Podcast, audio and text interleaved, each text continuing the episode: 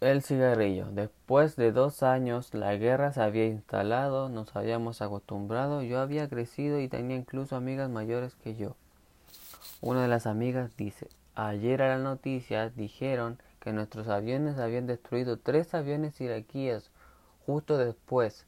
En la BBC hoy que habían sido los iraquíes los que habían abatido dos aviones nuestros.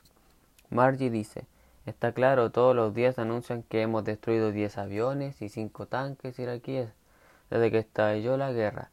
Eso es un total de 6.000 aviones y 3.000 tanques. Ni los americanos tienen tanto armamento. La amiga dice, es verdad, se le contaré a mi padre. Suena el timbre.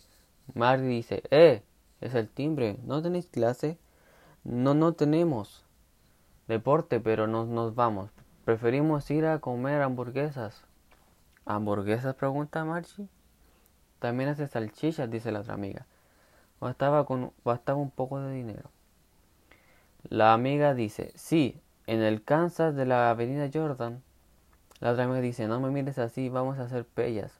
¿Pellas? dice Margie. Las amigas se ríen. Si quería ser amiga de chicas de 14 años, tenía que ser atrevida.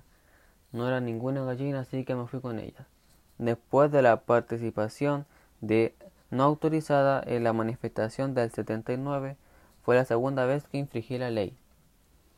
La avenida Jordan era el lugar de encuentro para los adolescentes.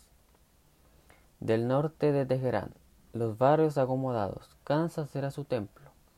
Algunos lugares públicos habían sobrevivido a la represión del régimen, Puede que para dejarnos algún espacio de libertad o por pura ignorancia. Personalmente me inclino por la segunda teoría.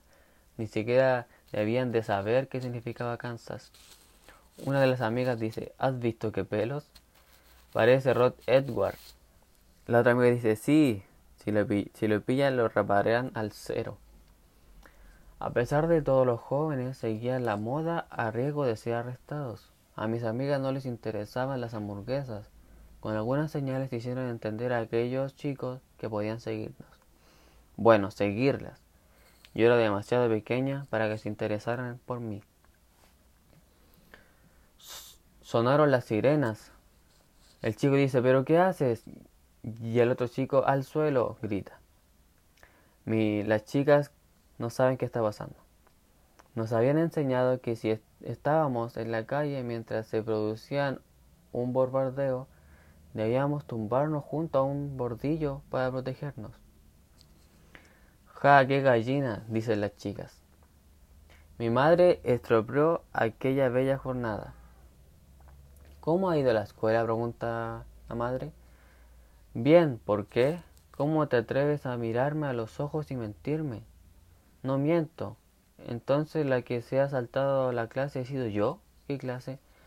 O me dices la verdad ahora mismo o te o tendrás el doble de castigo.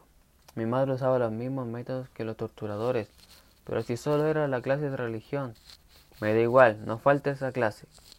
Además sigues mintiéndome, me han llamado de la escuela esta tarde, tenías lengua. Dije religión para atenuar la cólera de mi madre, pero no funcionó. Esta vez te he encubierto, pero es la última. Es ahora cuando debes aprender. Tienes toda la vida para divertirte. ¿Qué quieres llegar a ser? En este país tienes que saberlo todo mejor que nadie para sobrevivir. Tú conociste a papá a los 14 años, ¿verdad? Aún no tienes 14 años, pero tengo 12. Margie dice, dictador, eres el guardián de la revolución de casa. Un poco más tarde, el ejército iraní ha recuperado la ciudad de Koranchar Suena la radio. Es la cuarta vez en un mes, dice la madre. Y aunque sea verdad, ¿de qué va a servirnos?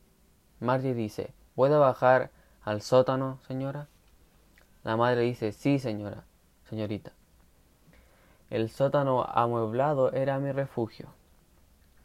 La historia de la recuperación de la ciudad de Coranchar se confirmó.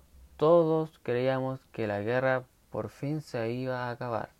Además, Irak no lo propuso y Arabia Saudita se comprometió a pagar todos los destrozos de la guerra para reinstaurar la paz en la región. Pero nuestro gobierno se opuso. Declararon, rechazamos esta paz impuesta, conquistaremos Carvala. Así que nos hundimos aún más en la guerra. Había eslóganes bélicos en todas las paredes. El que más me marcó por su imaginería sangrienta fue morir como Martín e inyectar sangre en las venas de la sociedad. Han acabado confesando que la supervivencia del régimen dependía de aquella guerra. Cuando pienso que por aquel entonces se habría podido evitar todo eso, me dan náuseas.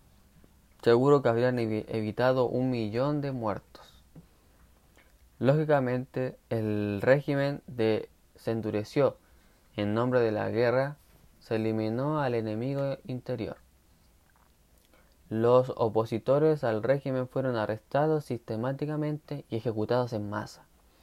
Por mi parte, concluí mi acto de rebelión contra la dictadura de mi madre, fumándome el cigarro que le había quitado a mi tío dos meses antes. 12 Marchi. No estaba muy bueno, pero no era el momento de ceder. Aquel primer cigarro me sacaba definitivamente de la infancia, ya era mayor.